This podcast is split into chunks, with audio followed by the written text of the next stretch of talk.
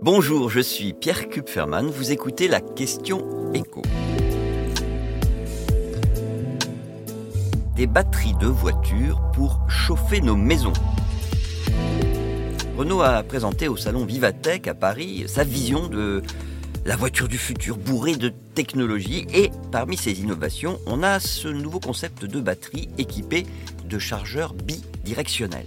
Qu'est-ce que ça veut dire bidirectionnel? Eh bien, qu'elle ne se contente pas, cette batterie, de stocker de l'électricité pour faire rouler la voiture, elle peut aussi la redonner pour d'autres usages. L'idée, c'est vraiment que la batterie se charge quand la production d'électricité est abondante, que les éoliennes tournent à plein régime, que le soleil brille, bref, quand l'électricité ne coûte pas cher. Et puis, une fois qu'elle est stockée, cette électricité, elle peut être renvoyée dans le réseau de la maison ou dans le réseau euh, général pour être utilisée quand la production faiblit, parce qu'il n'y a pas de soleil, pas de vent ou que des centrales nucléaires sont en maintenance.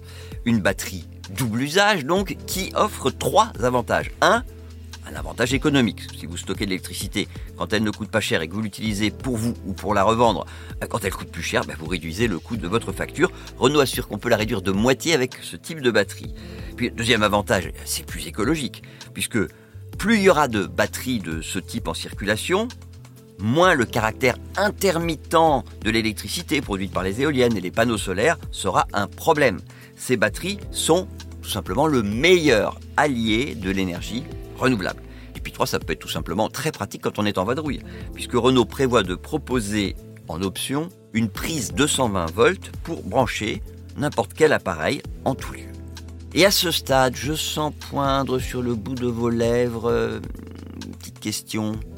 Est-ce que les automobilistes vont vraiment accepter que leur batterie se vide alors qu'ils ont besoin qu'elle soit pleine pour rouler avec? C'est effectivement une question clé et il se trouve que les concepteurs de ce système de batterie y ont pensé, vous voyez.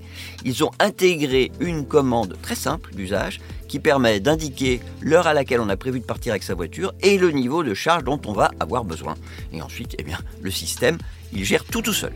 Et puis un dernier avantage de cette innovation, c'est que c'est pas de la science-fiction, c'est pour tout de suite.